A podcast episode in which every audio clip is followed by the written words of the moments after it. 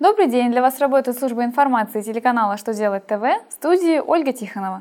В этом выпуске вы узнаете, как изменилась ключевая ставка Центробанка, насколько увеличатся штрафы за задержку зарплаты, как считать НДФЛ с подаренной недвижимости. Итак, о самом главном по порядку –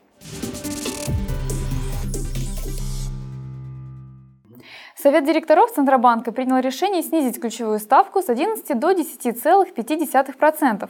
Напомню, что с 1 января 2016 года ставка рефинансирования банка была приравнена к ключевой ставке. Поэтому изменение ключевой ставки отражается и на налогообложении. В частности, с этого года ключевая ставка Центробанка используется для расчета материальной выгоды от экономии на процентах за пользование заемными средствами у физических лиц. От ключевой ставки зависит размер пени за несвоевременную уплату налогов и взносов.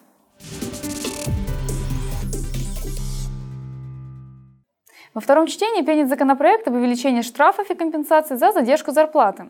Если проект станет законом, то директору за такое правонарушение придется уплатить штраф от 10 тысяч до 20 тысяч рублей. Причем при повторном нарушении директорам будет грозить штраф от 20 тысяч до 30 тысяч рублей и дисквалификация от года до трех лет, предпринимателям от 10 тысяч до 30 тысяч рублей и организациям от 50 тысяч до 100 тысяч рублей.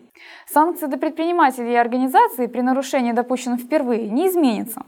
Кроме того, в Трудовом кодексе может быть закреплено правило, по которому выдавать зарплату нужно в течение 15 календарных дней после окончания месяца. Если работодатель опоздает с зарплатой, процент компенсации составит 1,150 ставки рефинансирования. Сейчас процент равен 1,300 ставке.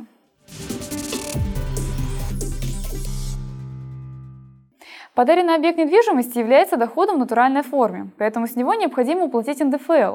Такая обязанность распространяется на случай, когда дорогой подарок получен от физического лица, не являющегося членом семьи или близким родственником. Федеральная налоговая служба России в очередном письме сообщает, что в этом случае облагаемым доходом является кадастровая стоимость объекта недвижимости, сведения о которой содержатся в Государственном кадастре недвижимости.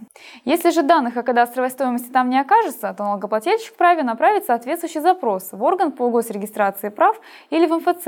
Минфин России не исключает право гражданина использовать сведения об инвентаризационной стоимости недвижимости.